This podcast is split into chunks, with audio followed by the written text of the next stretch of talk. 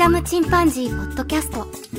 この番組はアマチュアバンドフリーダムチンパンジーのメンバーが思いついたことを好きにお話しする番組です。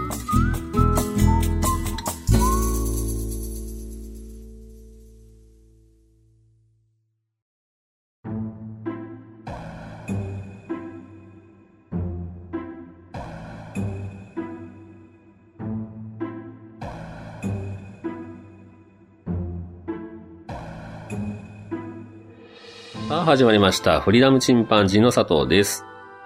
今日は一人でお便り紹介をしたいと思います。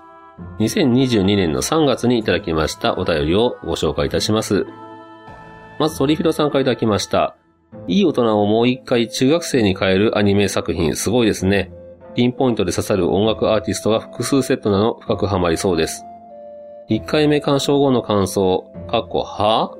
びっくりマークにハテナに怒り、かっこ閉じに、宮部みゆきの歌詞を読んだ時のことを思い出しましたというふうにいただきました。えーと、これは、ケンがサニーボーイというアニメをご紹介した分ですね。ケンの大好きなミュージシャンがたくさん出てくるというので、とてもハマったようです。僕も見ましたが、とても面白いアニメだと思いました。宮部みゆきさんの歌詞は社会派系の内容だっ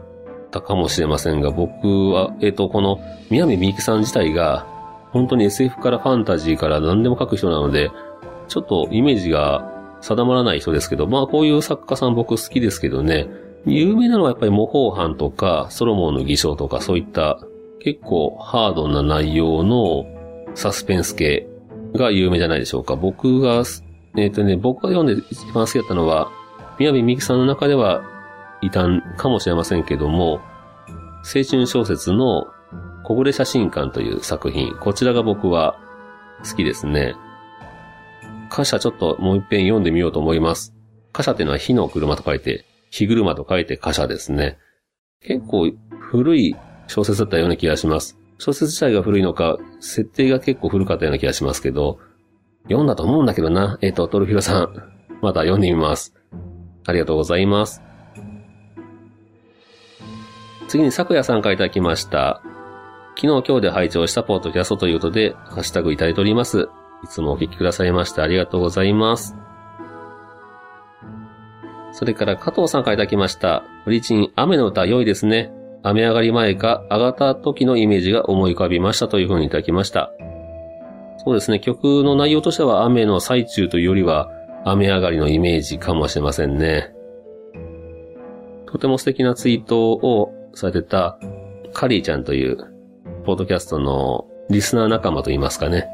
ツイッターでもフォロワーさんなんですけど、その方のツイートを見て僕がインスパイアされて、その歌詞もね、その内容、そのツイートの内容も使わせてもらって、まあ共同で作ったという歌詞になりますね。もちろんあの、ご本人にも許可いただいて作っております。僕も結構気に入ってる曲ですね。これまた機会があれば僕はちゃんとバンドサウンドでやってみたいなという気持ちもあります。加藤さんありがとうございます。次に鳥広さんからいただきました。こちらのツイートは、えっと、鳥広さんが、昼と夜の11匹の猫の傘という形で、絵本の柄が入った可愛らしい傘をゲットしたというツイートに返して僕が雨の日が楽しみになりますねというふうにお返ししましたら、はい。プリチン最新回で雨の歌を聴いたばかりなので余計に、機嫌そうな顔してる僕にも一本というふうににいただきました。ね、本当に雨の日をね、いかに楽しく過ごすかという、このマインドというのも大切ですし、雨の日が楽しみになる傘とかね、あと素敵な長靴を手に入れるとか、こういうのもとてもいいことだと思います。鳥広さんありがとうございます。次にあずきさんからいただきました。有事の際の節電となると真剣に考えますね。電気毛布とヒーター付きベストはかなり良さそう。我が家は早く寝ることとこたつで冬は乗り切ります。テレビよりラジオ、エレキよりアコギ、わら、というふうにいただきました。ね、あのー、アコギとエレキ、まあエレキぐらいなら大したことないですけど、テレビとラジオだとすごく電気量違いますよね。だからこそその有事の際にラジオが重宝するわけですけど、こたつもいいですよね。特に一人で入らずに家族で入るととても節電になると思います。電気毛布とヒーター付きベストは僕も考えてます。次のね、シーズンにぜひ取り入れてみたいなというふうに思っております。あずきさんありがとうございます。次にももさんからいただきました。リンダさんでドラマできそうですねというふうにいただきました。これはビートルズのゲットバックという映画を見ての感想の話ですね。ポール・マカトニーの奥さんになったリンダさん。とても可愛らしいですし、結構破天荒でお茶目な感じですよね。カメラマンだけどミュージシャンにもなったという、とても面白い方なので、本当にリンダさんだけで映画が一本撮れそうな気がします。ももさんありがとうございます。次に、シンゴさんからいただきました。こういう話を聞くと、今回の戦争も対岸の火事ではないと実感します。電気毛布の話はもっと早く知りたかったわらというふうにいただきました。こちらも節電の話、センシティブな戦争の話題を含みますという回を聞いていただきまして、ね、あの、戦争、対岸の火事ではないというふうに思いますけども、本当にね、あの、センシティブな内容ですけどね、えー、戦争が良くない、戦争反対というのは誰でも一緒だと思います。いろんな意見があるとは思いますけども、ただね、戦争の内容っていうのは、どうしても心が弱ってる時にはすごくストレスなので、僕なんかはちょっと最近は少し情報を制限してますね。辛い時に限ってこういうネガティブな情報というのは、つい集めてしまったりとかいう傾向がありますので、他人事ではいけませんけど、ただそれで心を病んでしまうとか、疲れてしまって、自分がね、笑顔でいれなくなってしまうというのも良くないと思うので、それで家族にね、心配かけたりしますから、僕としては、ちょっとね、あの、制限しつつ、という感じですかね。電気毛布の話は僕も確かに早く知りたかったです。知ってれば絶対導入したのにと思いましたね。次の冬にはね、ぜひ僕も電気毛布を購入してみようかなというふうに思いました。慎吾さんありがとうございます。次に、えっと、許可いただいたという形で、えー、リリーとウイスキーのアラサーチットチャットという番組の方から、えー、お便りいただいております。節電の回拝聴しました。人生の先輩方の知見を得られて面白かったです。超夜型ですが、頑張って朝型になる努力をしようと思いましたというふうにいただきました。えっと、リリーとウイスキーのアラサーチットチャットという番組。チットチャットっていうのは、ノルウェー語で雑談とかね、世話話という意味ですね。こちらの番組もとても面白いですから、あと僕と違ってすごくあの、切り込んだ感じでお話をされてました。センシティブな内容も真摯にお話しされてましたので、ぜひ、皆さんもね、良ければ聞かれてみてください。超夜型ということですがね、えっ、ー、と、まあ夜は電気代が安いですしね、電気が余ってるという部分もありますので、まあ上手に夜も使っていけばいいのかもしれませんね。リリーとウイスキーさんありがとうございます。次に近藤陽子さんからいただきました。ギターは好きだけど詳しくない。コードも興味あるけどよくわからない私ですが、お話とても面白かった。カノン進行の曲ってそんなにいっぱいあるんですね。クリスマスイブや愛は勝つ、桜坂もなんだ。その他多数。ギターの実演わかりやすかったです。ありがとうございました。というふうにいただきました。こちらはあの、近藤陽子さんはパリにお住まいですが、ツイッター上でね、ちょっとお話が盛り上がって、カノン進行について過去にお話ししましたよという話をしたんですけど、えっ、ー、と、ファーストシーズンはもう今聞けなくなってますので、それを再掲載といいますかね、ベテルギウスについてという話とカノン進行についてを、えー、セットでアーカイブとしてまた配信させていただきました。本当ね、あの、コードが一緒でも、いろんなメロディーが出てくるものだなと思います。それがやっぱり音楽の面白さですよね。多様性がありますよね。佐藤さんの星の知識にもびっくりでしたというふうにいただきましたが、これはあの、僕はとても詳しいわけではなくて、興味があることを調べたものをお伝えしてますので、スラスラといろんな星の知識の話が出てくるわけではございません。詳しい方はいっぱいいらっしゃいますけどね。で、できるだけ性格を期してお話ししてるつもりなんですが、このお話もね、と、他のリスナーさんで、とても星に詳しい方がいらっしゃいまして、その方は、星の鑑賞会で説明をするような方なんですけど、その方に聞いていただいても、大きな間違いはないというふうにいただきましたので、とても安心して、えー、配信させてもらいました。ね、遠くの、えー、ヨーロッパでね、聞いていただいてありがとうございます。次に友達ラジオのトーさんからいただきました。今星や宇宙に興味があり、自分の中で熱い配信でしたというふうにいただきました。これ、ヨコさんとのね、えっと、ツイッターの会話の中で、トールさんにもいただきましたね。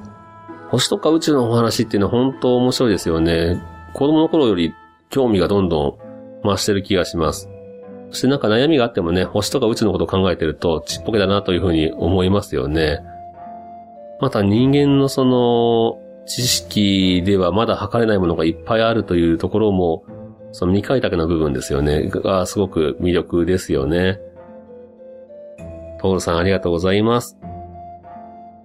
次に橋本博樹さん書いてきました。この方は、独立後のリアルという番組をされてますね。コーチングというお仕事されてますが、ちょうどその番組がね、100回配信されてまして、おめでとうございますという、えー、ツイートしましたら、ありがとうございます。恐るべしというふうにいただきましたね。えー、アートワークとかちょっとかっこよくていつも嫉妬してますというふうにいただきました。そんな嫉妬されるようなね、えっ、ー、と、内容でも、アートワークでもないんですけども、独立後のリアルさんでは、顔出しをされてまして、男女でね、お二人とも、顔も名前も出されて、とても信頼して聞ける番組です。内容もね、とても興味深いので、皆さんも良ければぜひ一度聞かれてみてください。橋本さんありがとうございます。次に加藤さんからいただきました。そういえば中学の時の、そういえば中学校の時の理科の先生が願い事の言い方でお金が欲しければ金金金。結婚したければ嫁嫁嫁という風に最短で言えば OK みたいなことを思い出しましたという風にいただきました。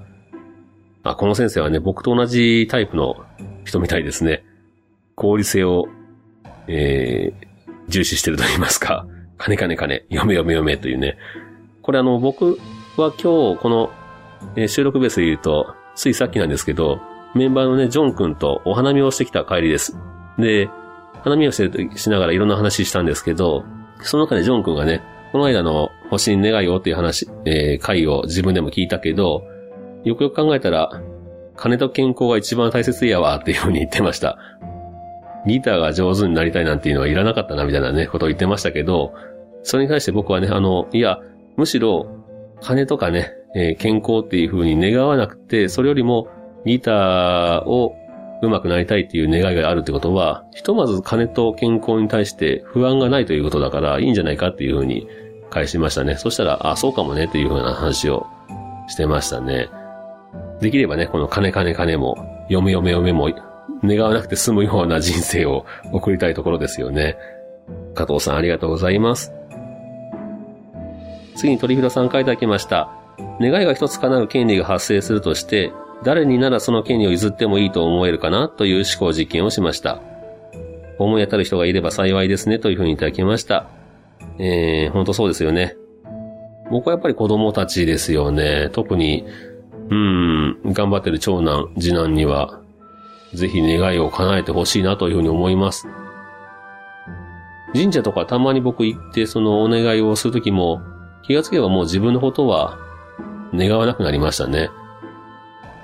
それよりもやっぱり家族がというふうに思うようになりました。そういう意味では僕は幸せなのかもしれませんね。鳥広さんありがとうございます。次に研究室でおしゃべり、ラジオで経営学という番組をされている方からお便りいただきました。おはようございます。先日こちらのエピソードを拝聴した結果、夕飯をハヤシライスにしてしまった私です。カレーよりも揃える食材が少なくて作るのが楽ですよね。今日こそはカレー食べようかなというふうにいただきました。で、えっ、ー、と、みんな大好きカレーについてという回をね、ご紹介いただきました。ありがとうございます。僕もね、早速、ハヤシライス食べたくなって作りましたし、先日、山口県に旅行に行ったんですけども、その時、朝出発して、宮島のサービスエリアで朝ごはんを食べようということになったんですけども、妻やね、子供たちはうどんを食べたりしてたんですが、僕は朝ごはんでカツカレーを食べてしまいました。ずっと食べたかったので、ついつい朝からすごいものを食べてしまいましたね。研究室でおしゃべり、ラジオで経営学さんもとても面白い内容の番組です。えっ、ー、と、佐藤大輔さんというね、同じ佐藤さんですが、経営学者の方で、ゼミのね、方と一緒に話をされてますね。ゼミ OB の方か。本当にね、大学の授業をタダで聞かせてもらってるというようなハイレベルな内容で、うん、とても面白い番組です。ぜひ皆さんも良ければ聞かれてみてください。お便りありがとうございます。次に巻貝さんからいただきました。テック95の豆知識。役に立つ雑学は知識として活かされ、その人を形作る魅力の一つですが、立たない方は人物像の境界に揺らぎを与え、コクと広がりを持たせる大切な要素になると思います。合理ばかりじゃつまんねえ、かっこわらというふうにいただきました。ね、僕本当にあの、役に立たない知識ばっかり仕入れてしまうタイプでして、逆に本当に役に立つ知識は全く持ってないというような人間ですね。本当はね、もっと役に立つ知識を勉強するべきなんでしょうけども、仕方がないですよね、本当に。で、僕が一人で楽しく話して、一人で自分で話して笑ってるっていうような内容になってしまいましたけども、ね、ちょっと気持ち悪いですけどね、ケン君とジョン君は若干引いてる感じがありましたが、もう本当僕はね、合理ばかりというか、本当不合理でできてるような人間です。それでもね、あの、面白がって聞いてくださる方がいらっしゃるので、えー、よかったなと思いますね。巻貝さんありがとうございます。次に、ケイちゃんさん、えー、ファラケのグッドボタンのケイちゃんさんからいただきました。佐藤さん、使えないです。泣き笑い。ケンさんと同じく、おしどりだけ使いますというふうにいただきました。これがまあ、ごく普通の反応ですよね。うん、使えないです。僕もね、使う機会なかったので、ポッドキャストでお話ししたという感じですけども、えー、でも本当調べてみてください。ミジンコの角とかね、とっても可愛いですからね。で、おしどり夫婦の、えー、真実というのは、使いどころを間違えると相手に怒られちゃいますので気をつけてください。ケイちゃんさんありがとうございます。次に、少し不思議な人という番組されているゆうすけさんからいただきました。ニコニコプン、世代なので衝撃半端なかったです。泣き笑い。フンボルトペンギンは実在するって本当最近まで信じてました。いろいろ知ることで僕の中の子供の部分が大人になっていくのを感じました。わら。ニコニコプン完全卒業の瞬間という風にいただきましたね。ありがとうございます。ニコニコプンの話は、正直世代によっては全くわかんないでしょうから、あのー、これカットしようかなと思いながら、まあいいか、ね、えっ、ー、と、僕と同じ世代の人もいるしなと思って載せましたけど、意外にもね、やっぱり食いついていただけましたね。僕がやっぱり、おーっと思ったことは、ね、知ってる方はやっぱり衝撃を受けますよね。またね、調べると色々出てくるんですよね。ポロリですけど、ポロリカジリアッチ3世。彼はね、あの、身長190センチ、お腹周り170センチ、足のサイズ40センチというふうにね、書いてあります。彼はね、家系が海賊だそうですね。海賊の3世ということで、祖先の隠した財宝を探す旅に出たところ、ニコニコ島に漂着して、ジャジャマルとピコロに出会ったと。まあ、こうやってあの、少数の方でもね、刺さっていただいてとても嬉しかったです。ゆうすけさんありがとうございます。次に加藤さんがいただきました。満腹状態で笑いながら死ぬなんて、いい死に方だな。こんな死に方したくはないかな、わら、というふうにいただきました。こんな死に方は僕もしたくないです。笑い死に。笑い死に苦しいですよ。僕もたまにね、妻と話してる時にね、壺にはまっちゃって死ぬほど笑う時があるんですけど、妻もヒーヒー言ってますけどね、僕も本当にもう、やめてやめてって言いながらね、笑いが止まらなくなる時あります。そういう時やっぱりあの、やっぱり妻とね、僕、フィーリング合うなと思う時がありますね。でも本当に満腹の時にね、笑わせるのはなしですよね。このでも、えっ、ー、と、道家というのは面白い存在ですよね。話がずれますけど。昔の王様というのは、なんか子供の頃から、その道家というのを、と一緒にね、生活をして、兄弟のように育つらしいんですけど、で、いつもふざけたことを言うんですけど、そのふざけたことの中にですね、真実と言いますか、えー、領民が伝えたいけど伝えれないこととかね、進化が言いにくいことを、その、ウィットに富みながらも、その示唆すると言いますか、王様に進言をするんですよね。で、兄弟のように育ってるから、道家だけは罰せられないと言いますか、王様が意見を聞くという部分があるので、孤独にならないための装置なんですよね、王様が。それにしてもね、えっと、満腹の状態で笑わせるのはやっぱりなしだと思います。加藤さんありがとうございます。というか、トリフィードさんからいただきました。使えないハテナ。個人的局地的に使えそうな、毒キノコが大丈夫なのどうやって調査したんですかね日本リスや野ネズミにはどんぐりは毒なんですよね。リスやネズミといえばどんぐりのイメージがありますが、部活にどんぐりをあげないでほしいそうです。かっこ使えるかも豆知識というふうにいただきました。おおなるほど。どんぐりが毒。どんぐりの毒性って、なんか食べれるマテバシーとかね、あの、フライパンで炒めるだけで人間でも食べれるというのはありますけど、ものによってちゃんとアク抜かないとやっぱり毒が、毒性が強いとか、あと、特定の生き物には毒ってやっぱありますよね。日本リスは、毒キノコは食べれるけど、どんぐりは毒なのか、まあ、いきなり死んだりしないのかもしれないんですけど、本当ね、何がその生き物にとって毒になるかっていうのは、こう、本当わかんないとこありますよね。フグだってなんでその毒を持ってるかっていうのはありますよね。多分少しその毒素を溜めてるだけなのかもしれないですけど、なんで生きてんだっていうね、自分の中には相手に致死量がある。そう考えたら蛇もそうですよね。毒蛇とか、カエルもすごい毒持ってるやついますけど、ね、不思議ですよね、サソリとかもね。犬や猫もね、確か食べれないものとか、チョコレートだっけ？何か、ね、与えない方がいいものがあるとか、言いますよね。そういった何、どういった生き物にどういうものが毒性があるとかね、そういうのも調べてみると面白いかもしれません。トルフィロさんはいろんなことにね、興味がある方ですから、えー、僕の使えない豆知識は、どっかでね、意外と使えるのかもしれませんね。トルフィロさんありがとうございます。3月中にいただきましたお便りは以上になります。皆さんまたね、あの、お気軽に、ハッシュタグフリチン、または、えー、メールフォームの方にお便りをください。ハッシュタグフリチンっていうのはね、非常にあの、ハードルがありますよね。特に女性の方がつけにくいというのは聞きますので、ちょっとね、失敗したかなという気もしますけど、こうやってね、あの、使ってくださる方もいらっしゃいますし、なんかフリチンってつけるのはなーっていう方はぜひ、ツイッターでしたらね、僕のその配信しましたという内容に、ね、続けて入れていただくとか、あと DM の方でお便りいただくとかね、そういうのも、えー、良ければお待ちしております。それではたくさんのお便りありがとうございました。それではまた、さよなら。